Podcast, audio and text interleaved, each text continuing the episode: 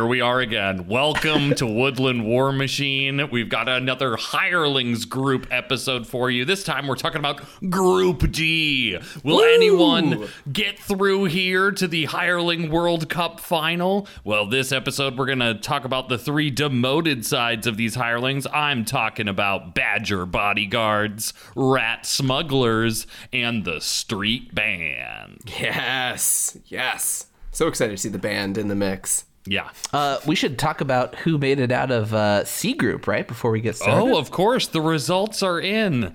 I hope that this World Cup. I don't. I. I don't have anything. Let's find out who did it.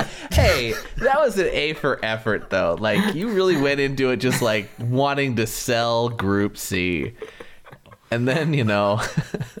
you popped a tire on that first turn. Well, I was like trying to relate it to the World Cup, and I was like, wait, they don't vote in the World Cup, and then I just it it, it stopped happening. well, we do vote in the Hireling World Cup, and the Wimmies have spoken over on the Good Time Society Discord, and overwhelmingly, as we predicted, the Raven Sentry slash Corvid Spies took the crown. Well, stole a crown, stole something shiny, and is to be moving on to the next round. All right. Uh, actually, did I tell? I didn't tell you guys, but uh, I was throwing out some trash recently, and I noticed that one of the Amazon packages that I was throwing out actually still had some merchandise in it. So I set it on top of one of my trash cans and threw the rest of the packaging away, and then went into my garage to check on something. And I turned around, and the package was gone. I was like, "What?" I was like, "No way! Someone grabbed that in two seconds that I had my back turned."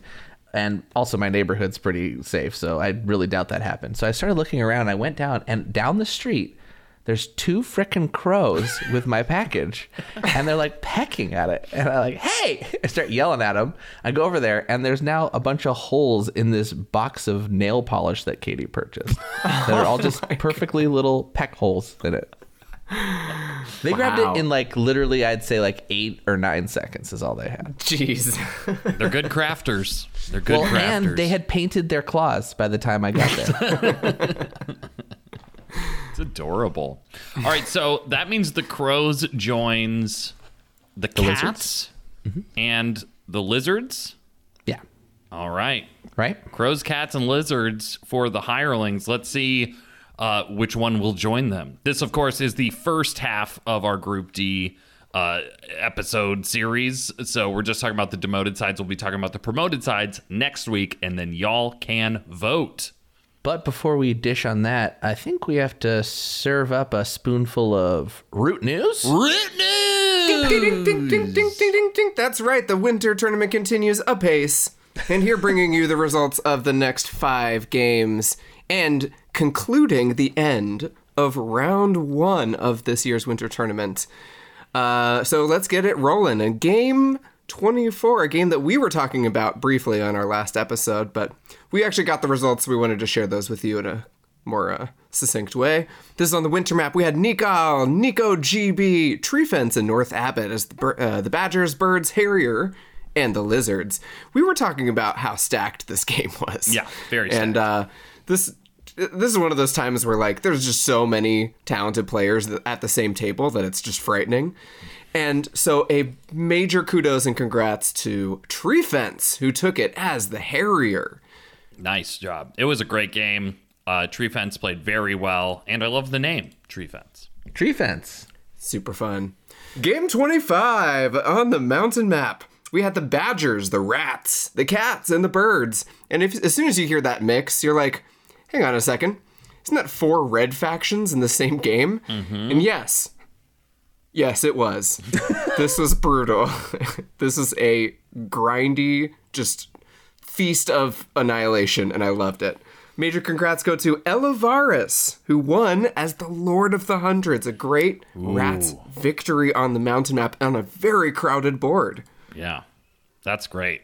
Yeah, I got to watch that one. That one's yeah, great. it's it's exciting. Everyone is stays like very close during the game. It's it's cool.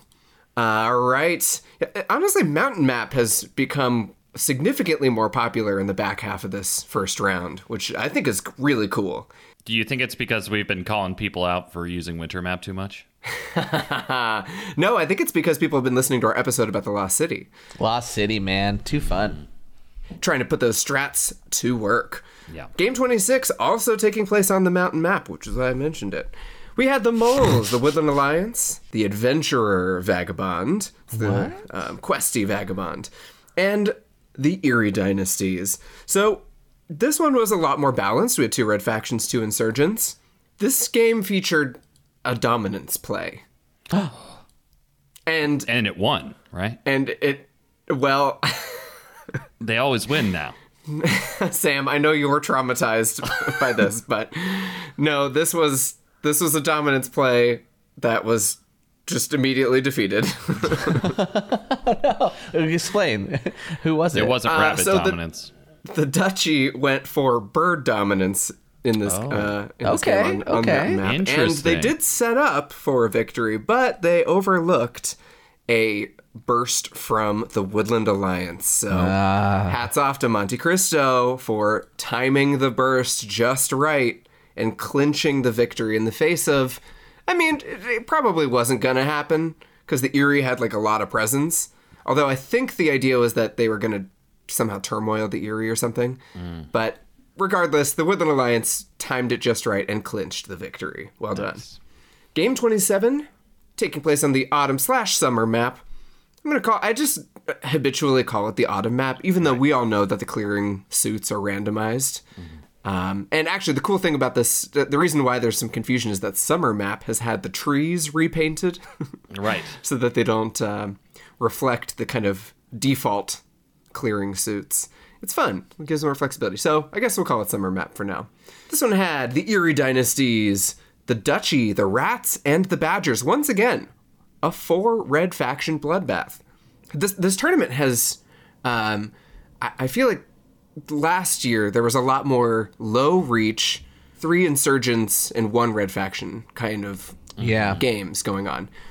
By contrast, round one of this year's winter tournament has been overwhelmingly um, red factions, fighty, warrior heavy, um, dudes on a map type factions. This is purely anecdotal, but I feel like when we first started this podcast, people treated policing as such a hindrance back in the day, like a a, a chore, and I think people still treat it that way now, but less. They'd rather just be strong enough to at least deal with it and not have to make it a big effort.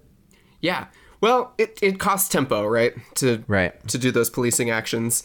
Also, we've got two new factions that like battle Yeah. all the time now. I think that people have also incorporated policing into their natural movement and uh, you know mechanisms anyway a lot better. I was just going to say the same thing. The efficiency of how people are spending their turns, what they're choosing to do with those actions. Yeah. Uh, everyone's kind of like choosing strategies that put them in a position to check other players, which is interesting and it leads to really fascinating games, especially in these high reach uh, type environments like this game was. Uh, but as we know, Summer Map is a very connected kind of map, so it tends to be good for Badgers. It tends to be good for the uh, the Eyrie dynasties. However, the Eyrie got to 29 victory points in this No. game. Got so close. Been there. Uh, but big congrats to Switch, who closed it out with the Duchy. Another Duchy win for this tournament. This is, it's actually, it's a little bit less pre- uh, prevalent than it was last year, I will say. I think the Duchy went on kind of a steamroll last year. And this year it's been a little more of an even mixture, but still, you can never, never count them out, even if they go bird dominance. Yeah. Even when you counterplay them, they're still a great faction. yeah. They're very flexible. They have a lot of tools. Ugh. 29, though. You gotta feel for Have 'em. the moles all been playing kind of the same strategy though? I I was wondering. I haven't watched all the games in enough depth to know this, but like I feel like there used to be a lot more variety in mole play, and now it's much safer because policing tends to be more intense on them with the meta. Is that true slash fair? I, I can answer it from a general point of view. Okay. Which is, I do think that like this kind of like small mole into swole is a very Yeah. popular thing. I think similar to how we see God of War Eyrie is kind of the default Yes. with mm-hmm. Eyrie, and then occasionally you see somebody start with Despot or just don't go. And God of War has some flexibility, like when do you put the recruit, when do you put the battle cards in there, how many bird cards do they have? Like, there's a lot of give it some natural variance, but I do think that But everybody goes small first, right? Because you can't take the punishment of losing a building early, because and people are looking for that now. Like there's a meta of hit the moles if there's enough if that you can. Right. They're gonna they're gonna keep going. It's small into swole or small into sliv, right? that's Correct. right. Right. have to edit that out. Yeah, I will say I think that's that's the kind of default plan for right now. Um, this, of course, we don't need to get into it now, but the, the duchy has gone through a whole kind of rainbow of meta approaches to it Sure. and has sort of settled, kind of, I would say, a little bit uncomfortably into its current state, which is like you start sw- small and then augment from there. yeah. But that's a nice, like, flexible plan. I think it's going to stick around for at least for now. I would actually really love to hear from our community about this. Have you noticed a shift in duchy approaches and strategy, kind of beyond what we've mentioned here? Anything prevailing this year that has surprised you? Let us know on the Good Time Society Discord in the Woodland War Machine channel. Yeah, what's the Fox Crafter equivalent for moles right now? Like, what are all the cool kids doing? Yeah, of course, referring to the Marquise de Cats um, new kid obsession with the fox crafting ability. Yeah. Uh, and in fact, Nitro Rev, uh, longtime fan of the pod, has just released a YouTube video talking all about uh, how great fox crafting is for the Marquise de Cat. Go check that out. Did on you really? Yeah. That's great. lays it out very nicely. I was uh, I was really enjoying it. It's in his video about specifically Eyrie Emigre, a card that we didn't rate very highly on this podcast. All right, and our last game that we're covering today, the end of round one. This is game 28, also taking place in the mountain map. And we had a three player game. This one had the Otters, the Woodland Alliance, and the Moles. Fan of the pod, Opie's Funeral Woo! played as the Otters and had a great game, I will say, but Nate Dog took it home as the Woodland Alliance. I mean, in a three player game, you give them enough room to expand, they they might end up doing it. Yeah, it's hard. Otters in a three-player game when one of those players is Woodland Alliance is a tough position to be in. Yeah, it not a can lot be of done for sure. buyers. But yeah, that's uh, yeah. I was surprised to hear that Woodland Alliance would come out on top there. The unchosen faction was the Vagabond. So, you know, What a they were wow, kind of locked curse. into this That's a very something cursed like this. situation. It was going to be the Alliance or the Vagabond, and got the Alliance version. Uh, I mean, the nice thing is, is that the Alliance does counter the moles pretty hard. Yeah, that's true. So you, I mean, the, I honestly think the Alliance was like the perfect pick for this matchup. Yeah. Yeah. Yeah. All right. Well, congrats to all of our winners from round one. Commiserations to everyone who did not win their game. However, there is an extra life in the Root Winter Tournament. The losers bracket kicks off very soon. You have another shot to make it further in this tournament. or an opportunity to join the Cool Kids Losers Club, which will be starting up again this year, of course. But you have to lose your losers bracket game, all right? you have to be eliminated to be a cool kid. The entrance requirements are more strict this Yes. time. Yes. All right. Well, thanks, Kyle. Great stuff. All right, let's get into the Hirelings World Cup Group D, the demoted sides. First Woohoo! up, we got a favorite of mine, Badger Bodyguards. Jake. Badger bodyguards. For the controller in battle, you ignore the first hit you take. This does not combine with other effects that let you ignore the first hit you take.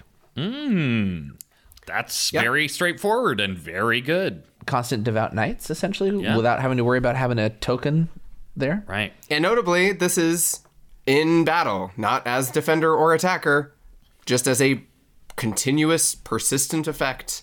And this would apply to ambushes as well. So you would soak the first hit from an ambush Yeah. uh, if you have badger, badger bodyguards hired.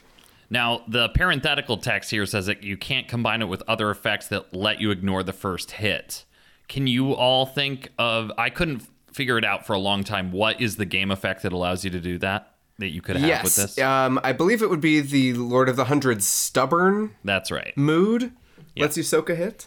Yeah, that's the only other thing in the game that lets you ignore a hit. Other than a couple of the cards we're going to get into. But they don't ignore the first hit. Ignoring the first hit is only Devout Knights, Badger Bodyguards, and Stubborn Mood for the Lord of Hundreds. Yeah, Marauders expansion is really obsessed with that first hit. Yeah, yeah. All right, so who is this good for?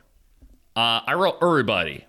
Okay, this is Yeah. Yeah. Yeah, do you battle or are you battled? this is good for you. Do I have a hireling for you? Have you ever found yourself in a war game? Wouldn't it be nice to not get ward so hard? Here's Badger Bodyguards. It's just the the kind of thing where like the the numbers are so low in root that one singular hit can really tip the scales. Like it's I don't want to over you know hype it, but for real though, just being able to soak a single hit could save a building, could save a token, could prevent your opponents from ruling a clearing or getting that last point they need. I mean, this this could really change the calculus in a major way. Even just uh, like you said earlier, Kyle. Oh, I could play an ambush on you, but it's only going to do one. Yeah. It feels bad. It feels like it's a waste of an ambush, kind of, you know. So you might even deter people from using an ambush. Yes, it's additionally a, a deterrent. That's that's such a great benefit as well, right? They don't want to waste the card. Yeah. It's just useful, kind of at every stage of the game for everyone. And I mean, think about this: if it's one warrior versus one warrior, yours is always alive. Yeah.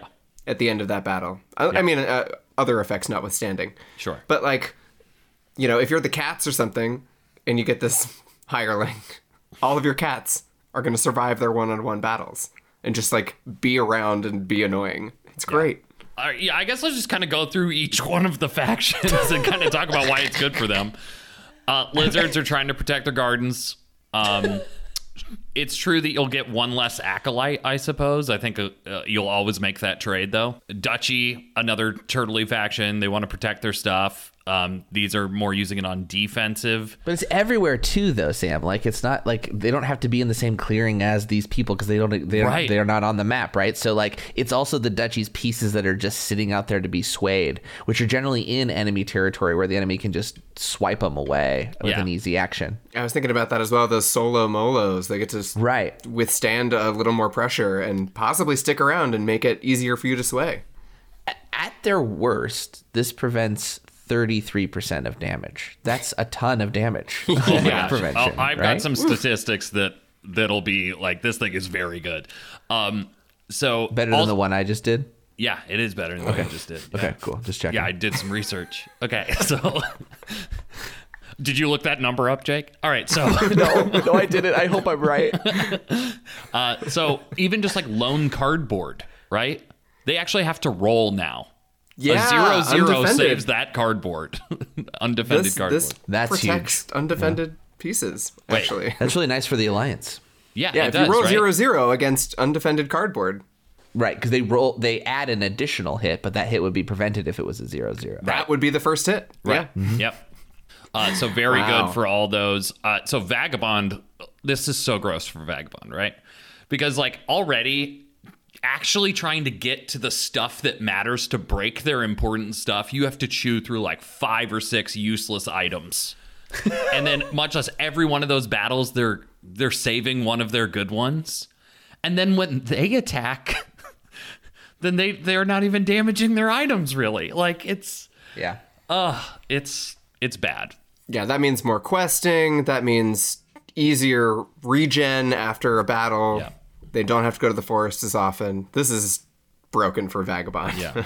Woodland Alliance might get the best use out of it, and I'll skip ahead to special teams here. Uh, Woodland Alliance, if they have this, they will only take a hit or one or more hits, which is one or two hits, 12.5% of the time. Gross. Okay. That does not feel like you want to roll those dice. um, also, they're still doing attacks damage to you, right?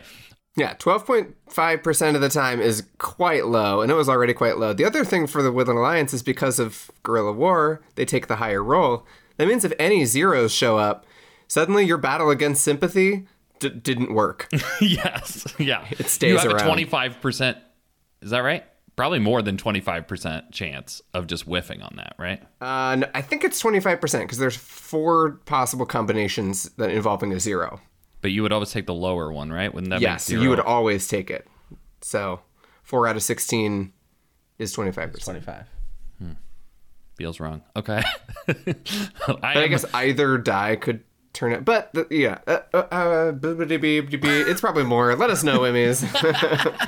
Hey friends, past Jake here. I've traveled forward in time from the year 2022, specifically in March when we recorded the RNG and fallacies episode, when we talked about all these statistics with the battle dice. While zero does come up technically 25% of the time on a single die, if you are the defender, in this case you're taking the lower roll, then that zero will apply to you 43.75% of the time. All right, back to the show. We're not here to do math for you. We're here to analyze this card. And the fact is, Badger bodyguard, Badger bodyguards can let defenseless sympathy stick around on the board yeah. far past its expiration date. Yeah. Great for cats because cats are always under attack. Great to soak a hit. Or if cats are doing battle, all the better. Though they do have field hospitals.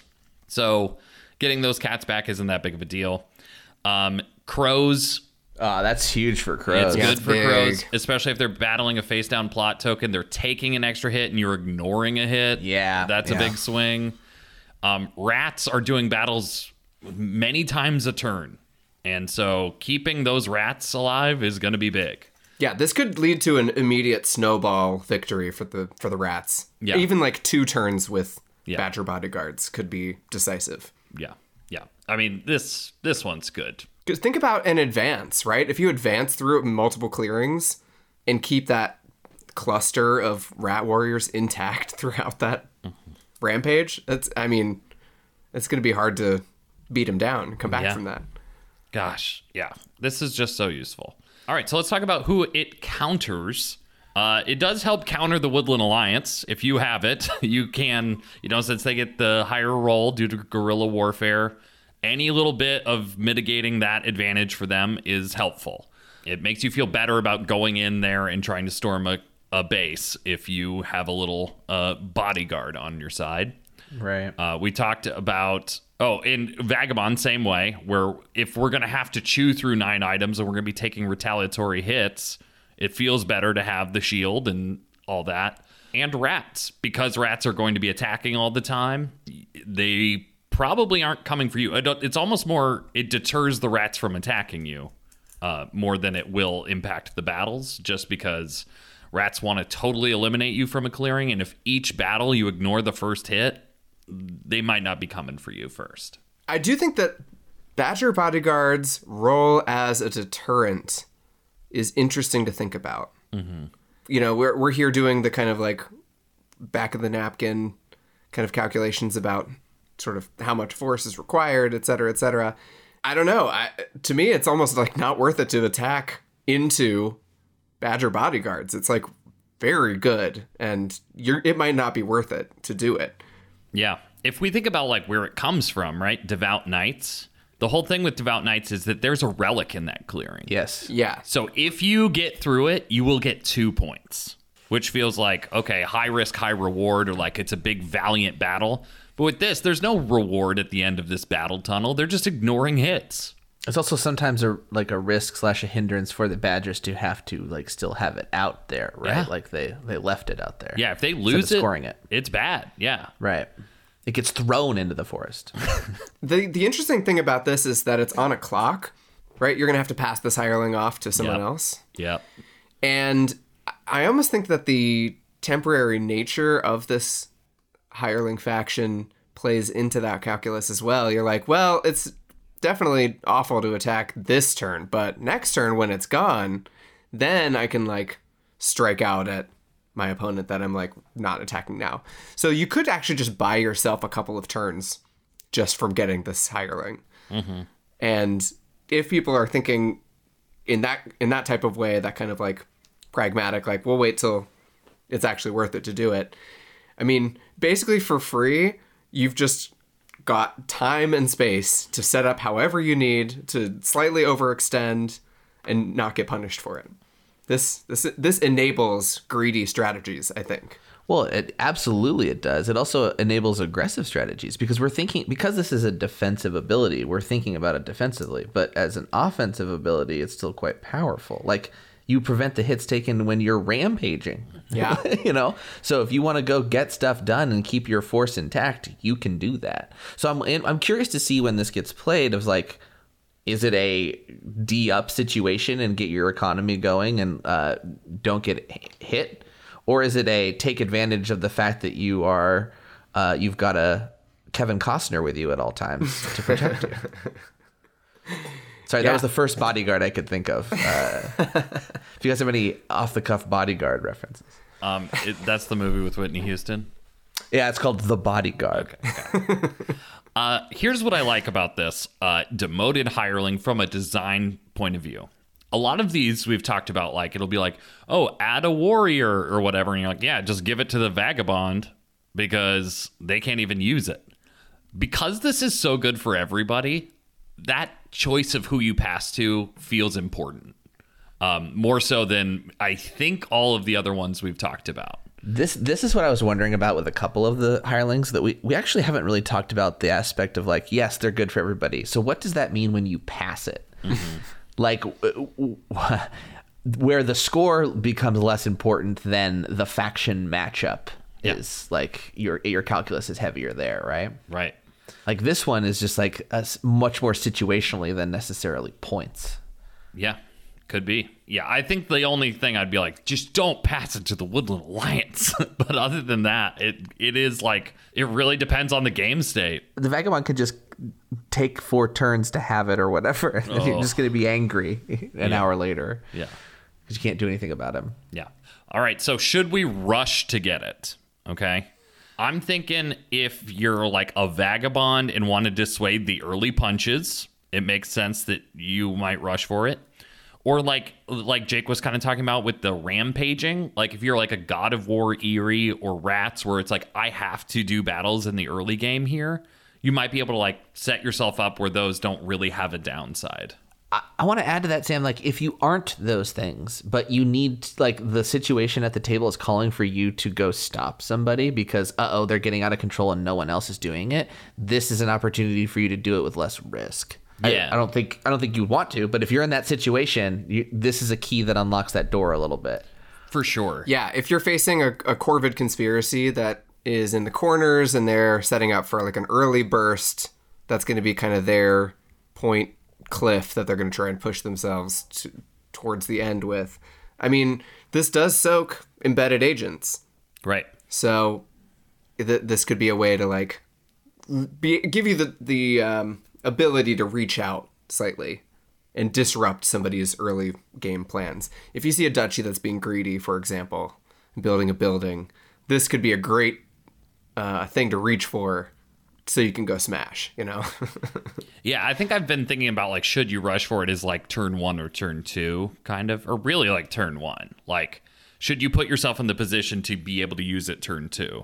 And I don't think a lot of the situations we've been talking about like are going to happen that early in the game. sure. Um, but of course, this is useful basically at every point in the game. But like, should you should you throw off your you know predetermined kind of like scoring tempo to gain this ability for the first couple turns? I'm just trying to think of like what faction could do this for a real advantage. You know what I mean? Like uh, maybe if you're the cats or something, you could Yeah. keep your lines together somehow.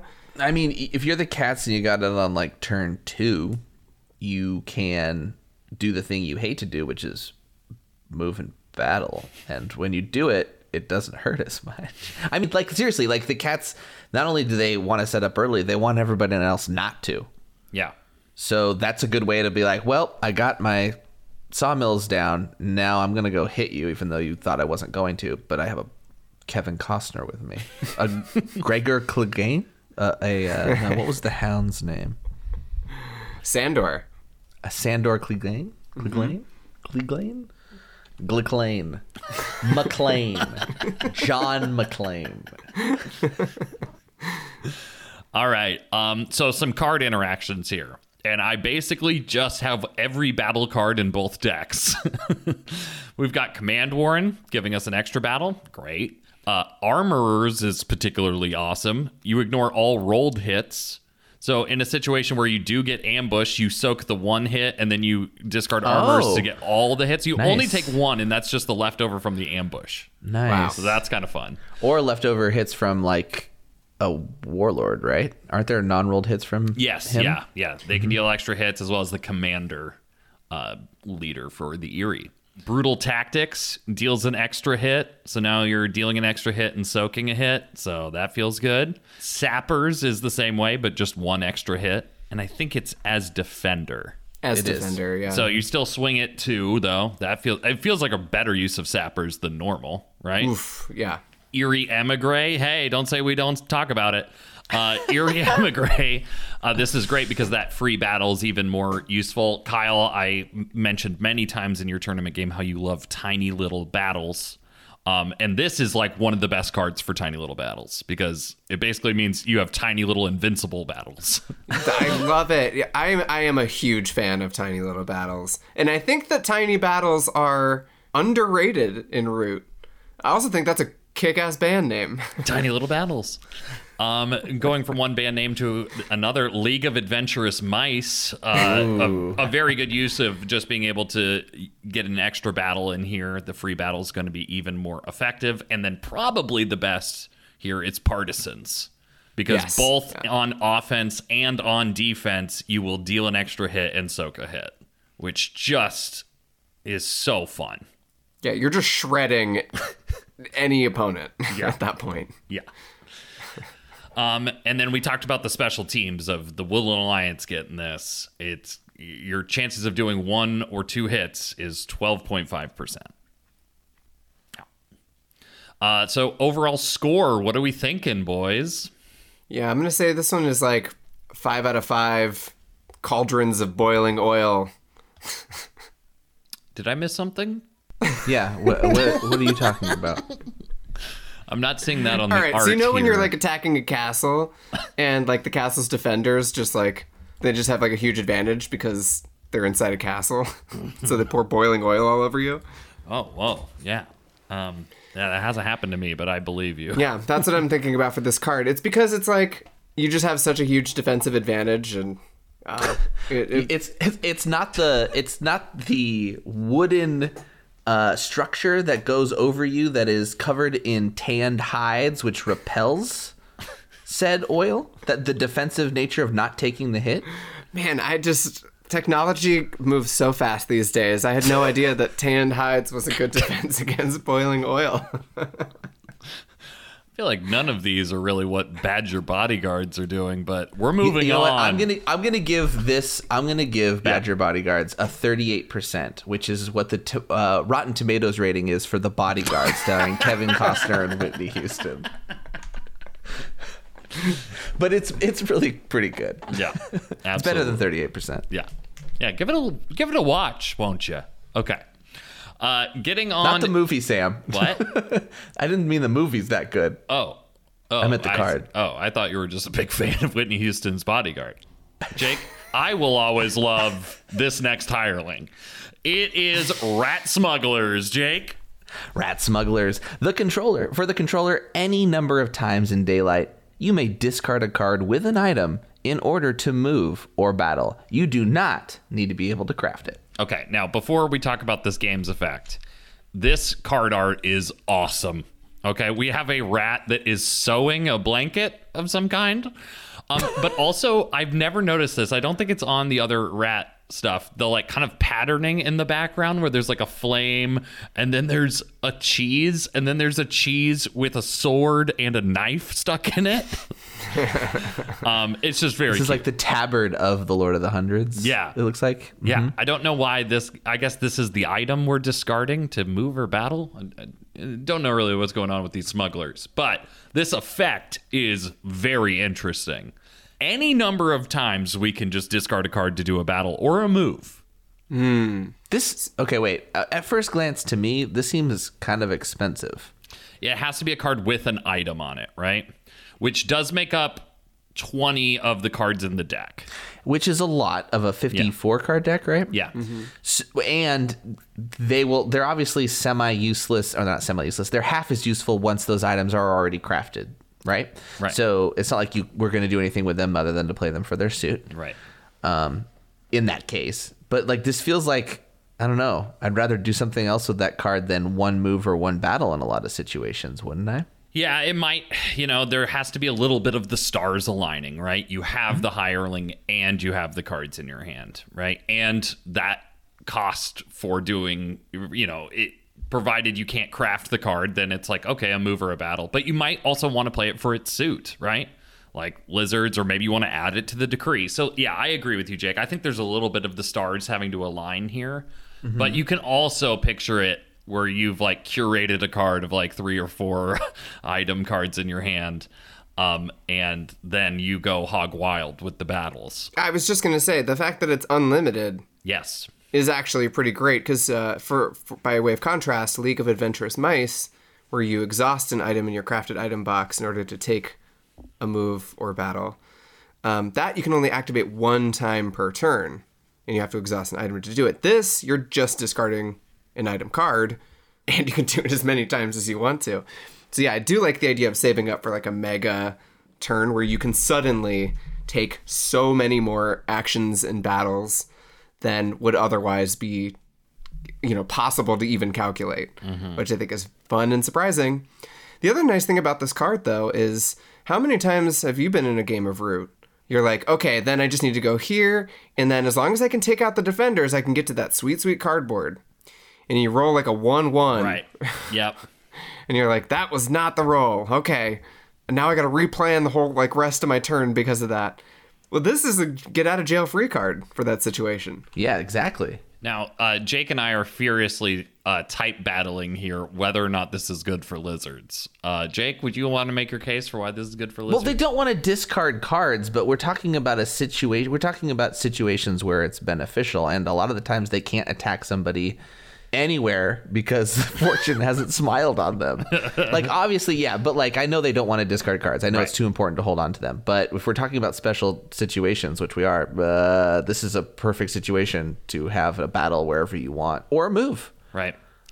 Yeah, yeah. Yeah. it feels it feels good. It, it kind of gives you some control over the outcast suit, right? Like I'm not relying on the outcast suit for moving and battling. That too, I guess. Yeah. Mm-hmm. For me, I'm, I'm also like, if this is against the Woodland Alliance, for example, and there's Right. sympathy on your garden, it's like you're going to lose that card from a revolt anyway. So, like, why not spend it now and Save take the care of your problem? Yeah, you will lose another card for the battle too. But yeah, totally. That's what I'm saying, Sam. Is how often, as a lizard player, have you lamented that you literally can't do anything about that, and by that being the problem? yeah, Like, this, a this is- sympathy or a mob token. Yeah, Yeah. it's more embarrassing than it is anything else. Um, but yeah, it.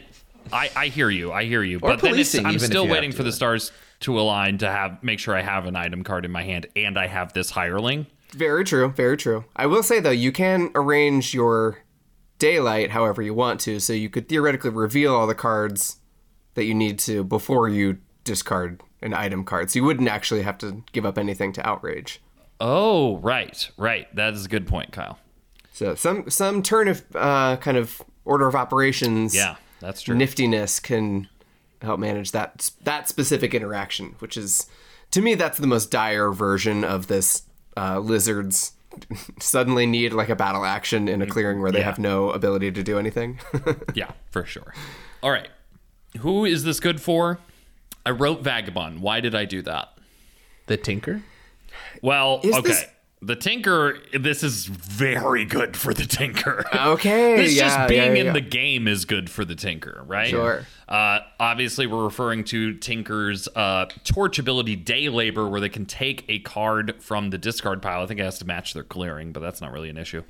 Um, so, uh, and we're skipping to special teams again, folks. The Tinker, all right, this is just kind of a magic Christmas land I made up here. The Tinker can discard a sword with rat smugglers in order to take a battle. Okay. Then they can use a torch to grab that card back into their hand, craft it, and then use that sword as another battle. That's the devil. Yeah. Yeah. That's intense. But just like anything, like just discarding these items that you can get back with just your torch action, which after your first four turns, what are you doing? You know? Uh, so very good for Tinker specifically. I have a question. Hmm. So the Tinker starts the game without any swords. If you Yes. got this hireling, could you discard a sword and initiate a battle even though you don't have any swords? Yes. I guess you could. You wouldn't do any hits. so you would only be able to do hits to undefended things. Yes, you're right. You could take out a sympathy without a sword with this. Hmm. You're right. Yeah. Interesting. Wow. That's Yeah. that's a very odd little edge case there. Yeah, that's cool. That's cool. Sam, I, I assume you wrote other vagabonds for this simply because they don't have a high need for the cards once the item has been crafted, right? Yeah. I mean, the, vagabonds don't need cards as often as anybody else. Yeah, so I think I why was not thinking use they for got this? cards to spare in battles they Yeah. want to do, but really they want those items. They, so- they do, but I think after after that point is over in the game, then it's just you know Yeah. fifty percent of the deck that they can use for this. Here's a, a way that this could also impact the vagabond. As you recall, once the vagabond's hostile with a faction, it costs them an extra boot every time they want to move into a hostile clearing mm-hmm. or clearing with hostile warriors. Oh, This is a way for them to move almost like a slip into a clearing without having to spend those boots. So, for Nice. example, if um, it's like late in the game and there's some cardboard that you want to go after to, to cross the finish line, but you've like, you know, gotten hit a bunch and you've left your boots scattered all over the forest, uh, this could be a way to like get that extra flexibility that you need to close out the game. I think you actually do still have to exhaust one boot though, because I'm I'm reading it right now. Um, nine point two point nine subsection three B, moving into hostile clearings. You may exhaust, or you must exhaust an extra boot to move into a clearing with any warriors of any hostile faction. Objection, Your Honor. By having extra in that sentence, doesn't it imply that you were doing the first one? I don't know. I don't know either. That's interesting. I would say I'm inclined that like the starting number is zero, so you have to do an extra one, which is one. Yeah. So you have would have to exhaust one boot, I guess. Right. You can still do an extra hit if you didn't do any hits, right?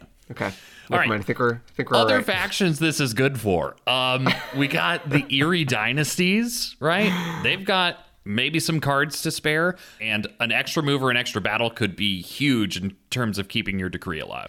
yes. And, would, and might be like the thing that everybody didn't see. Like, Yes. well, he can't move. Or, well, the area player can't move from there, so we've got them locked up. But little did they remember. And the timing thing here is that you can activate rat smugglers before you start fulfilling your decree. Mm-hmm. For example, if you are a charismatic Eyrie with three warriors in the supply, but two cards in recruit, you're going to turmoil and recruit. Here, you can just discard an item card to initiate a battle before you start any decree steps, and uh, and kind of rescue yourself from turmoil, which is super awesome. Also, you can do your battles and then discard a card to take a move before you build. Ah, interesting. Which- yeah, this nice. which kind of like excellent. changes because they're so p- programmed to do this things in a certain order. Kind of nice to have just a little flexibility, right? Yeah, yeah, yeah, yeah. Uh, all right, cats. This is great for cats. Cats got cards to spare, and we don't like moving or battling. Yeah. Uh, granted, this would be a move. You don't get to march with this. Um, Yes. It would just be one move. Um, but, uh, you know, cats are always hurting for those extra actions, and they have cards to spare. So th- this, this works out great for them. A free battle is very nice. Yeah. Crows. Crows, although they like crafting those items too. An extra action here or there is helpful, and crows usually have a good, healthy hand of cards to work with. So they can always make that call there.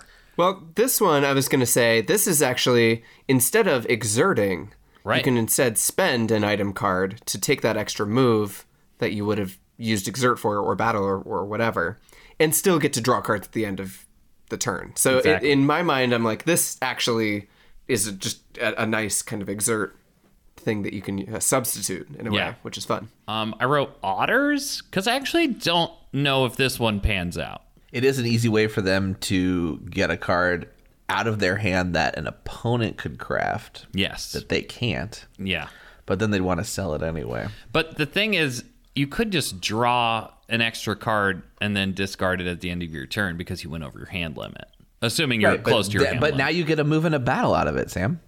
Yeah, but Or excuse me, a move or a battle out of it. yeah, but the the cost for drawing a card, moving or battling for the otters is all the same. Yeah, it would equal out. I mean, you're basically just milling the deck for what that's worth. Yeah. But like, I mean, maybe the thing to do as the otters is to draw a- a handful of item cards and have this hireling, and then just say like, "Don't try it." You know what I mean?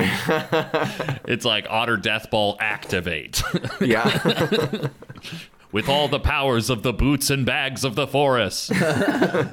um, okay, uh, Woodland Alliance loves this. I think for the moves. the moves are nice. The moves You know, are I know they don't have all the cards in, to spare in the world. They'd rather throw them into supporters, but a, a couple extra moves to organize is clutch. And they have so few moves to do. So Yeah. percentage wise, it's just a huge upgrade. Mm-hmm. And usually when they're doing it is late in the game when they can spare the cards. Yeah, I mean, this hireling we, gets really good in the late game when those cards are dead, and it's like, forget about it. Who cares about this card? In the beginning, you're like, uh, I probably want to craft the item for the points. That way, other people won't get the points in the future. Is my thinking, but it depends on the situation, of course. Who does this help counter? Uh, the biggest counter for me is the lizards, because not only are you getting the extra battles against them, which they hate, but then you can seed the lost souls, maybe, right? Interesting. Yeah. This has you can discard any number of times, right? Is the most like tr- controlling the outcast suit we've seen, I mean, but you're it's still going to be like the suits of what you have. yeah, the suits on the item Like cards. it's a yeah. little bit of like, okay, well I got these two. yeah, yeah, yeah. You were probably going to do it either way, but it's it's an extra consideration. It's an interaction. in an you have to take emergency, into you can throw account. the outcast for sure. Mm-hmm. I was thinking about this with for otters. Something, and this isn't a specific otters counter exactly, but imagine you have control of rat smugglers, and you can purchase an item card from the otters and use that to help you cross the finish line. Okay. To me, I'm like winning the game is worth however many warriors it costs to get that card. yeah, for sure. You're right. That yeah, for that clutch buy is good. And I just I just figured it out, right? You buy an otter or you buy mercenaries, and then you use these on the extra battles to dwindle the mercenaries down. Interesting. That's fascinating. Yeah. Uh, and then it helps counter the vagabond because we are getting rid of the items. We're choosing not to craft, and a lot of times we put them in hand jail. With this doesn't help counter the tinker, unfortunately. really just feeds the tinker. But um, a lot of times we don't want the vagabond to get the items, so we're finding a way to discard them because we don't want to craft them and have them come get them from us. And then this makes just discarding them worth a move or a battle. So that's very helpful for countering the vagabond. But should we rush to get it? I mean, probably not, right? Because especially early in the game, you don't have the card draw to like sustain any kind of advantage with this card. I think. Yeah, it's why it'd be weird to think like, oh, I've got a handful of item cards, and instead of like setting up my crafting pieces, I'm gonna burn them to battle someone battle. turn one or turn two, turn three. Like, I don't know. if you need to battle that early, you're a faction that can probably do it. Yeah, that's a good point, Jake. Yeah, you're built for it. That's the thing with this hireling in general for me is like the overall cost of the card is so situational in its mm-hmm. usefulness percentage wise because someone who would want to specifically like in move I think it's more valuable than battle because everybody who needs to battle can largely do it for the for their natural cost. Paying a card is a lot for a lot of people. Yeah, This, yeah, to me, this is a card that you get full benefits once you're online yeah, and have a secure draw, a secure action base, and a secure position. Then A little you can, win like- more. Yeah. Yeah. You can use this to really um, hit where you need to. Um, it just it gives you some extra actions to like make your game even better, you know. Mm-hmm. But if you just don't have much to work with, I just don't think this is going to amplify your strategy very very well. it needs stuff to burn. I think that's that's what we're kind of saying. Yeah. It needs stuff to burn in order to like push you somewhere. It's easy to determine who to give it to. It's who doesn't have cards in their hands. Yeah. Generally. So some card interactions here. We've got Better Burrow Bank, right? If we're drawing an extra card, that's a card we could discard, right? Or hopefully Yeah. we're looking for an item card, right? Make the decision as we go. And Swap Meet. Uh, noth- that's probably the best value here is taking an item card from someone that they were going to craft and then discarding it to battle them. Just feels like a like a punch to the gut. What about the item cards? What about him? When Oh, they the go well card with this? interactions. Yeah, Yeah. yeah. Oh, yeah, yeah. Good point, Jake. that? Good point. Yeah, Okay. this one works really well with coins specifically. You're really gonna want to have coins in your hand and just discard it. You don't even want to craft it. You want to discard coins. You get that free move. Think about the value there. Okay. Uh, one more thing for special teams: mole artisans. Remember the card that when you craft an item, you reveal a card. Mm. Yeah. I was like, oh, that's going to work great here. It doesn't actually because you reveal it and then you take the card back at the end of evening. So Right. you- 'cause It gets like placed on the side. It doesn't actually get discarded, right? right. All right. So what's the score for rat smugglers? I give this 20 out of 54. 20 out of 54. Yeah, that seems right. that seems right. 20 out of 54 for how many item cards are in the deck. Love I, it. I see all the situational stuff we mentioned. I just find it too situational to be that excited about. yeah. Yeah. It just seems like a hireling that's going to get thrown around a lot. So yeah, you take it. yeah, yeah, it does have that vibe. Somebody's going to do one battle you weren't expecting, and we're going to be like, hmm, I mean, it, it will probably deliver a, a- like a clinching play or something like that. Like it can happen. I'm just saying it's statistically not often. Right. Let's move on to the street band. Jake, That's cool. Street band. F- Ongoing enemies can. the Addams family. I guess so, yeah. All right. it is Wednesday after all. So, Street Band, Jake, hit us with it. For a second, I thought I was like, is that is that the night of the week that the Addams family is currently on? But yes, no, the daughter. Uh, ongoing enemies. Street band. Ongoing enemies cannot move from a clearing with a band warrior on the same turn they moved into it. Then, once in daylight, place a band warrior in any clearing. Sam, I assume there are four band warriors. I believe there are five. Oh, so two guitarists, like a rhythm and a lead. Right. Yeah, that's right. Lead singer, bass, and drums. Yeah. Um, but they all play the fife as well, apparently. Oh, interesting. They all also play the fife. Yes. That's a cacophonous band. you just have to stop and listen. You have to stop a li- Jake, you got to hear this band. What time signature is this? A waste of your time signature. All right, here, here- who is this good for, folks? Well, I think it's good for the factions that want to stay put, right? I think this is good for all people who like adorable meeples. Yes, that's true. This is one of the top meeples, if not the top. Uh, not to spoil the end of the group, but it's going to be hard to beat Street Band from my perspective. Why do you say it's good for factions that want to stay put? because the effect of the Street Band limits movement, right?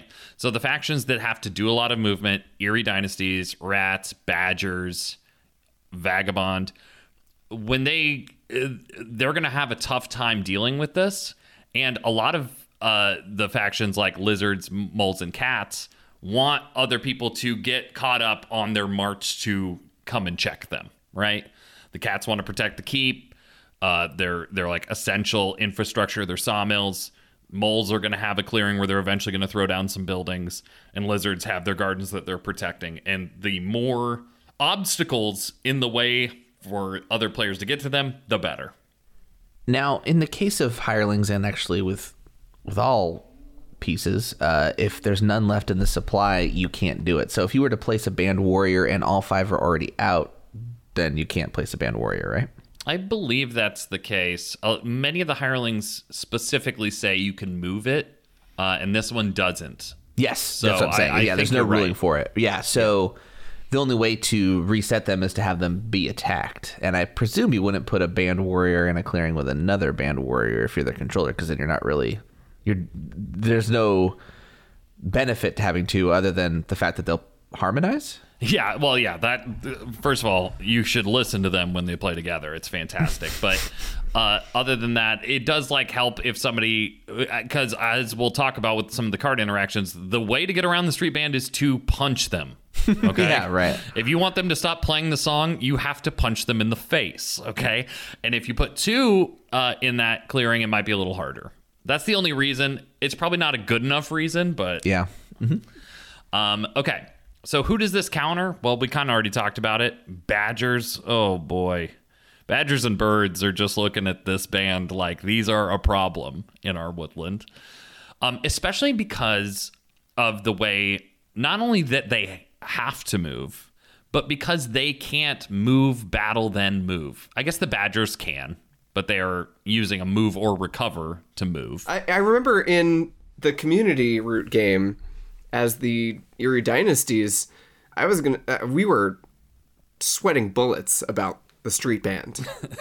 Yes, you guys were. That's true. That's the thing is like this really not only hurts badgers and um, birds, but like with limited mobility maps, like let's talk about winter map. If you put the band in the center, those center clearings, like the badgers are gonna hate you. They're gonna constantly be fighting. I would imagine the band themselves. And it's just such a you know we for all, all, everything we've said about like how players are using their battle actions more efficiently this is just forcing you to have just a pointless battle mm-hmm. and and it really hurts you know At least as the Badgers, it's part of what they're doing already. They're battle True. and then delve. But a lot of the time, they need to battle down the person who rules that clearing, so they rule for that delve, right? So if they're wasting it on the lute player or, God forbid, the drummer, then that's just not a good use of their time. Also, those Badger battalions are really small, right? Like you're not moving with six warriors a lot of the time. Uh, and so if you need to get to a clearing on the other side of a street band clearing, eh, going around usually isn't an option. There might be a bunch of other players in the way. So like this can really Oh, stop yeah. you dead in your tracks. This is a good point, Sam. Also, the band punches back. yeah. Like if there's Yeah, two of them, hit. they could do two hits. Like that's not good. Yeah. you know bands love a hit They- Usually they're one hit wonders, but occasionally occasionally they do more.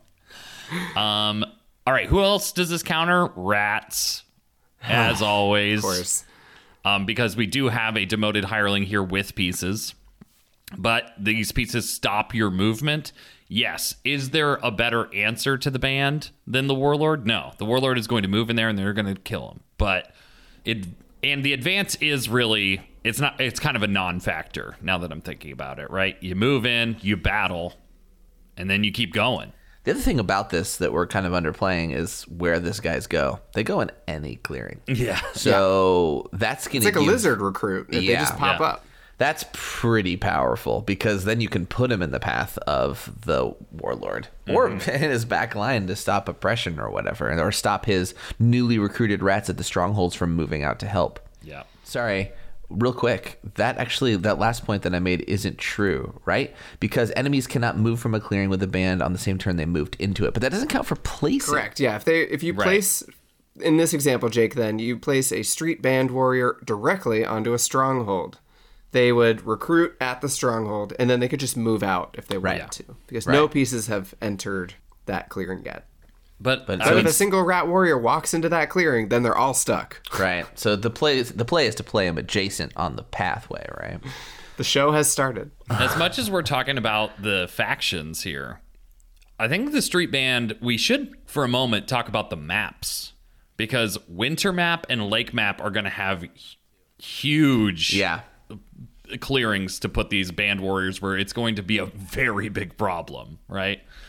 Um, you can really keep yourself behind enemy lines for a while uh, with them. I was going to say basically every clearing except the top right and top left corner on Lake Map.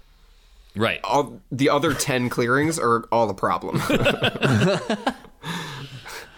Um, yeah, that idea, like, oh, I'm gonna ferry over there and then I'm gonna like move. It's like, nope, you're just gonna ferry over there, and that's where you're gonna stop. You know, unless you can battle, then move. Uh, otters. Otters, when the death ball gets rolling, oh, that death ball is susceptible to a good tune. Um, and then probably the one that really sucks is the Woodland Alliance. Ah, yeah. Th- this checkmates a Woodland Alliance endgame Yeah. Big time.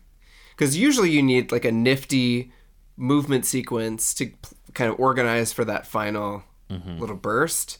And usually you don't have enough warriors to like go through too many avenues. So there's like one slightly under defended kind of string of clearings you can make it through, Yeah. snake around and organize. Well, this just shuts all that down. Or you have to spend an extra evening action battling it down. You don't have a huge number of warriors to begin with. It's always a problem. And yeah, I can see the street band just being so annoying to have to calculate around as the Woodland Alliance. Yeah. Now you can remove for sympathy in that clearing. So if you needed to organize in the clearing with the band member, you still could. Yeah. Right. Yeah. Yeah, they let you put up posters in the venue, but That's nice of them. Uh, should we rush for the street band? Or should we just get our tickets ahead of time? I kind of think as a deterrent for other moment. I mean, that's the whole point of the hireling. So no shit. Uh, I'm just saying, like, uh, I think if you want to gum up the works, as we said earlier, like quickly, yeah, I think you should. I think if you want to like draw the line too, if you're cats and you you know you're to start getting smacked because you played some aggressive early moves, then you've got a reason to at least put some uh, distractions in between you and the Eyrie or whoever's coming your way.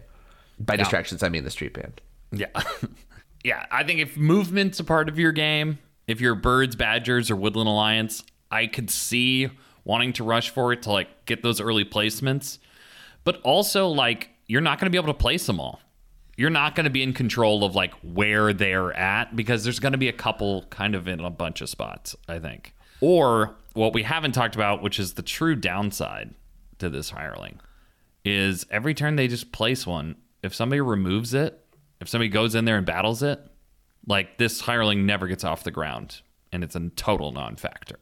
Oh, you mean every time? Because Yeah. it's it's the first turn you have it. It does. It's not even there, right? You have right. to You, place there's it. no like set it up. There's no like when it's hired. It's always you place one. I mean, yes, sure. If everyone cuts the grass, then we're fine. But No one cuts the grass in know, this game. is that always the same faction every turn? And if they're spending their time doing that, who are they not Yeah. checking? Yeah. So like, I think I think the um the kind of scrum of root will eventually let this hireling kind of flourish. Yeah. In spite of everyone's disdain for it. I think people are going to suddenly realize there's five out there, and like, when did that happen? especially if it like mean- switches. Especially if it it can happen early if it switches hands in the right turn direction, right? Right. Oh, right. That's a factor that we I think sometimes don't consider in terms of the speed at which some of these hirelings can be deployed. Is that if they are thrown to a person ahead of the turn, uh, ahead of that person in the turn order, then it doesn't take as many rounds for them to get moving.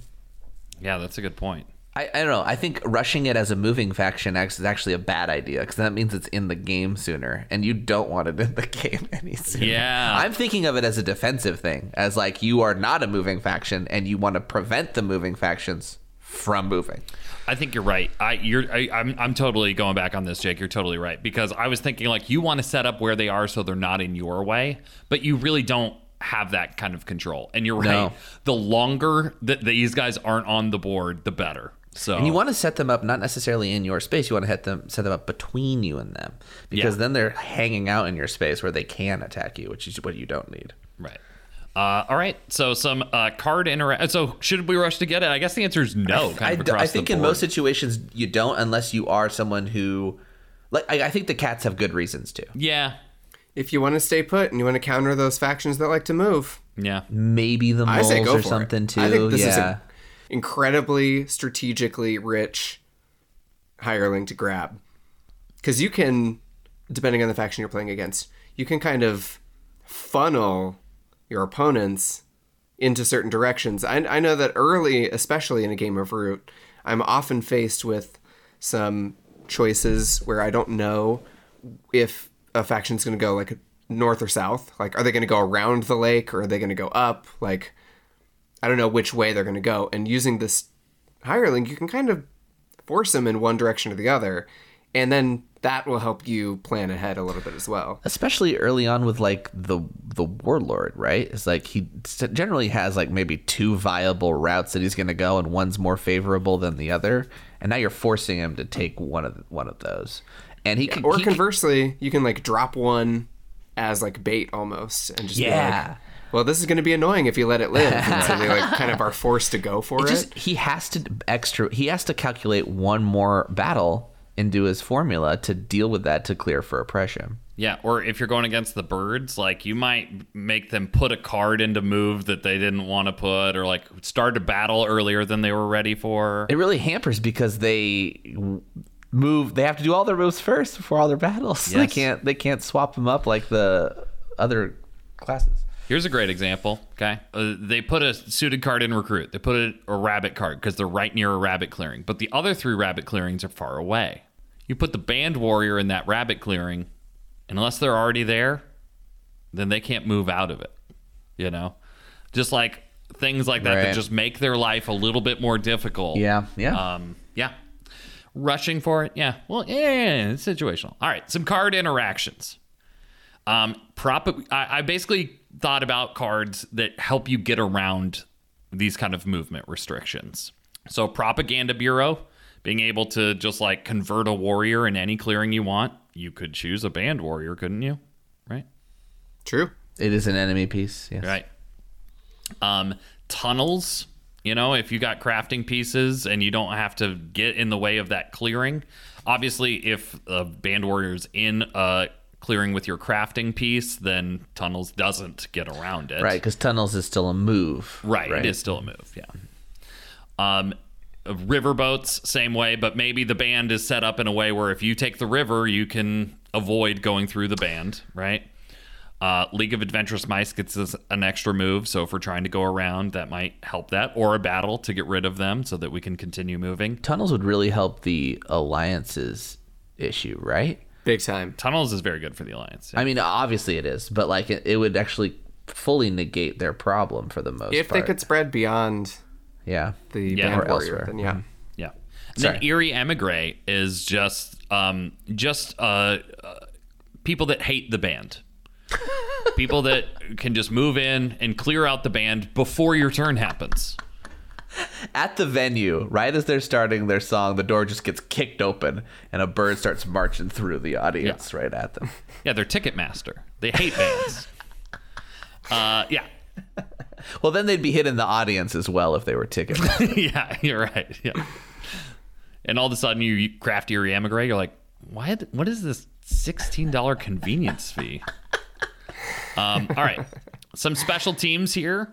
Uh, if the vagabond controls the street band and is moving with allied warriors through that clearing with the street band, the allied warriors will have to stop and listen to the band. They don't get to go through. However, if a player is in a coalition with a vagabond, you can move through them, ignoring their beautiful songs. Okay, so allied warriors are technically still enemies, Yeah. but coalition, you are no longer enemies. That's right. That's right. Okay. And the band is uh, a way of constricting the vagabond slip. Because if they slip into a clearing with the uh, the woodland band they can't move from there. It, it you can slip out of a clearing with the band, right. And you can slip out of a clearing with the snare, right. But once you've gone in using slip, then you can no longer move out until you've taken care of the band. That's right all right that's street band what what uh what kind of score are we giving this i think i'm gonna give it a one two out of three four I was gonna give it a four point seven on Pitchfork. it's pretty good Uh, well, they're pretty good. They're, this is pretty cool. I think. I think the the ability to place them anywhere makes them so useful for whatever state. Like, th- it's not. It doesn't have to be situational. You can just be like, uh, let's stop movement over here. Even if I don't know what that situation is, it sounds pretty good for me. Yeah, yeah, it doesn't hurt me. Yeah. to me, this is like the ideal hireling kind of effect. uh, because this impacts the game in a way that you feel without it being totally like distorting everything. You know what I mean? Yeah. It's it, it impacts the game in a way that I I find is really cool for a hireling to do. It's like Um, it's like bandits to me. It is Yes. a little bit like bandits. Yeah. You're setting up Band a trap a little bit. Yeah. I'm a little worried about its fragility, if I'm going to be honest. It is fragile, but only because it's such a strong effect that people are forced to deal with it. There's five of them at, at at maximum. I know that's a lot, but like they'll get out there. Uh, The earlier you start this engine, the more turns people are going to have to spend dealing with it. So Root's got seven turns, right? Uh-huh. Seven or eight turns, maybe, right? If it goes long, maybe nine. The earliest you can get this, or the earliest like you can place a band warrior is turn two, assuming you rushed for it. So Right. you know to see it like have that maximum five warriors out there, like I, it just feels like if it's in somebody's way, they're going to deal with it. Sure. And Well, yeah, there's the demoted you, side, You may have stopped them from getting to one clearing further, which is good. Slowing somebody down is good, but Yeah. I, I could just see it not being quite as impactful as I want it to be. Because again, I love the theme, love the meeple, and I love the idea of it. I just kind of wish I had a, more of a setup to it. That feels like the balance of it, though. To the Yeah. credit of what Kyle was saying, is like it doesn't feel too much. It's Yeah. it's there's a cost that you have to pay to deal with it, and that cost is a battle. And it's not also just like a free battle, as we mentioned. The band will punch back. So Yeah. if they crack a loot over your head, that might be the crucial bird you needed to fulfill the decree.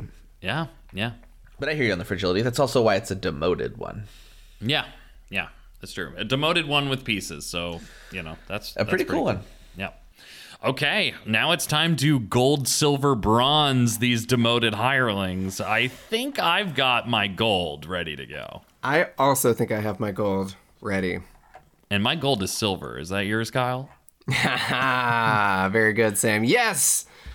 Jake, what do you? What do you? Yeah, what's yeah. going I think the? Badgers have got it right. Yeah, the Badger Badger Body- bodyguards coming in at a strong gold at the end of the first half here for Group D. Always ignoring. You don't have to expend anything. Yeah, it it's does. just that good. Yeah, yeah. Just, just so fun. Um, between Rat Smugglers and Street Band. Street Band wins it for me pretty handily. I mean, I, I've already talked about my bias against the the cost versus the effect of the old smugglers, but I still feel like the Street Band is more shenanigans oriented. I mean, a move into battle is pretty nice, but it's so situational for your card value. Yeah, it's very clearly a punk band. Um, I uh, to me this is very close because I think both effects are good, and I'm gonna even split another hair and say that I think that rat smugglers, the effect you get of the move or the battle is slightly better than the threat of stopping someone's movement that comes with Street Band. Mm-hmm. But I think the fact that Street Band just pops up and it costs you nothing, and then it's like an auto placement thing, makes it the the cheapness of that to me outweighs the spending a card for a slightly better effect. I'll put another point in your favor for your argument, Kyle, which is that you get to choose between two options. Like it's move or battle, right? if it was move and battle, that Yeah. I mean it's Well, that'd be close. nuts, but like That might it's not it. just move or just battle. You kind of like it can do many. It can do two things. this just does one thing. I don't know. It does the one thing for free though, and it does it to everybody. Rat Smugglers actually helps you, whereas the other one might hurt your opponents, right? Which is, you know, if you do it Well, equally, but- it's the same. But and but I hear you guys because Rat Smugglers is a has a price. The other two ones we've been talking about are just free things you get to do, and it so if you don't get great value out of it, who cares? It was free, right? Yeah, I mean, I think it's kind of like what you said earlier, Sam. If the stars align, then Rat Smugglers is great. Mm-hmm. If the stars don't align, then you've just you're sitting on a useless hireling for a few turns. Yeah, but I don't know if Street Band has like the consistency to like be the opposite end of that argument, right? I mean, yeah, fair enough, fair enough. It's it's I do think I'm going Street Band, but I don't know. I, I want Rat Smugglers to be good, but I think I'd have to play with these two a couple more times to really be able to figure out how situational it is. Yeah, it's interesting. if you're here's the thing, like if you're playing in a game with the Badgers and the Birds, all of a sudden Rat Smugglers is worse because they were lock they're going to lock uh, cards into their programming decrees and retinues, right? Hmm. If you're playing with the Woodland Alliance, there's stuff that's like stuck in the supporters. right, and in those specific instances, Street Band kind of hard counters all three of those factions. Yeah, to a it's so yeah, yeah. We need Yeah. to play a game with these three demoted hirelings. Okay, playing a five-player I game. think- zooming out slightly that it's it's pretty clear that Badger Bodyguards is like running away with the first half here. Yeah. But ah man, Street Band and Rat Smugglers are just neck and neck. All right, Jake, you're going silver for Street Band, right? I, I think so. I hear your guys' arguments. I, I, I just um I guess maybe maybe my issue is is truly like the value of, of an item card everywhere else. I don't know. I, I'm usually not Right. card rich in a lot of my games until I mean, obviously that's faction dependent, but until turn five or something. Anyway, I, my my cards are so crucial early on, and like, do I really need to spend a whole card for a move? Probably not early on. This Rat Smuggler fe- feels better as the game goes forward. Now, I, I do concede your point about cards getting tied up at the retinue, but that can also be in your favor because if they tie non item cards into the retinue, then you're going to be drawing them more often when the deck gets reset. So there's two sides to that coin. yeah, that's true. The band kind of plays effective in all stages of the game. This one feels like generally more late stages. Yeah, you're right. It's late stage.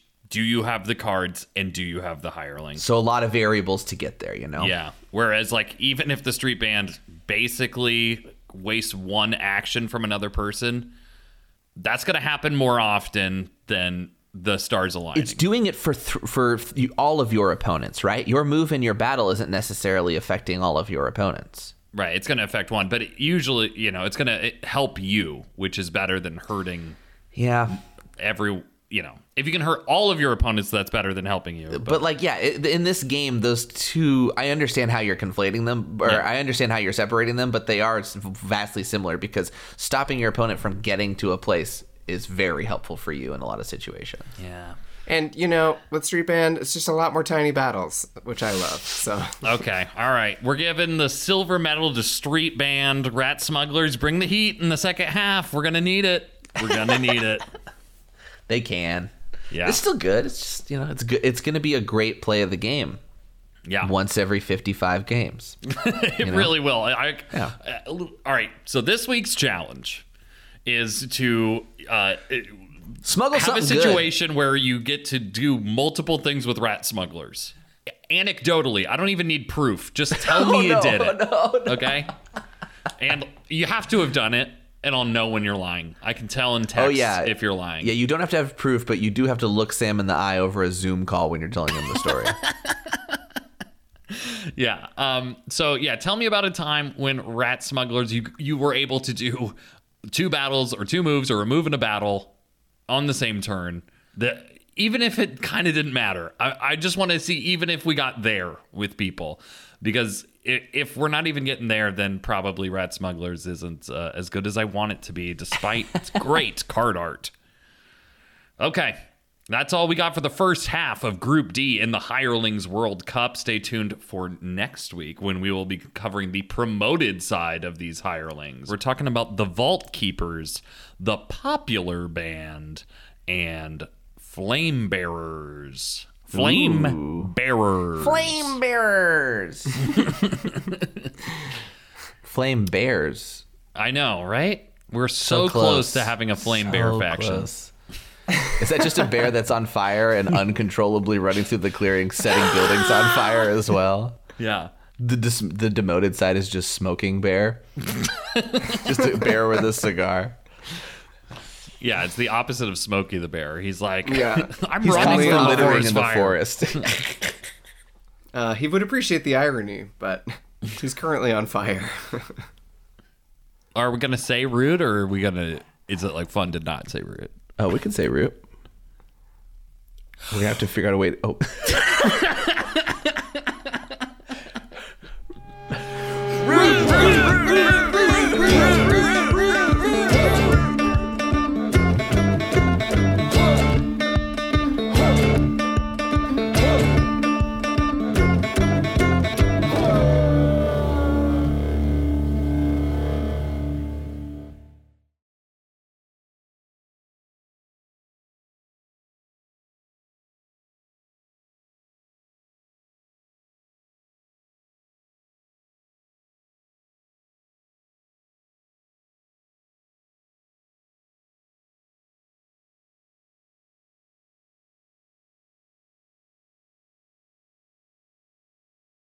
fence. Tree fence.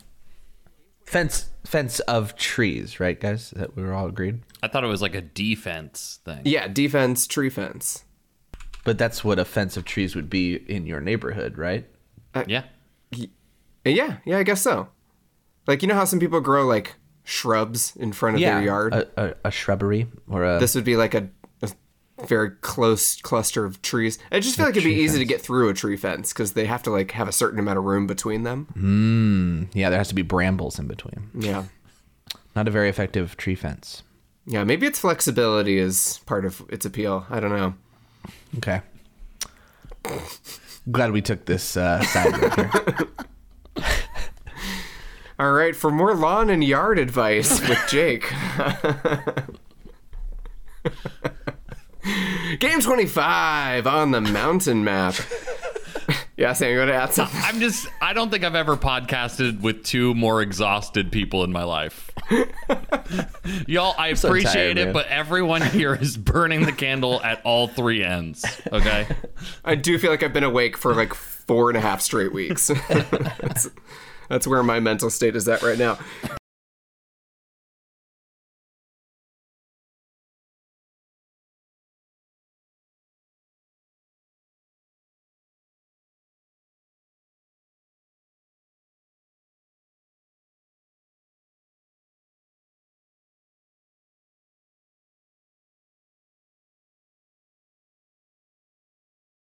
So you start by slaying and then living. Okay. All right. We're not doing this. It's not a simultaneous thing. You first slay, then live to slive. yes. Yeah. I didn't even know this was a saying. Yeah, well, it's sort of a, a portmanteau about living a luxurious lifestyle and not taking any crap about it. That's my interpretation anyway. I could be wrong.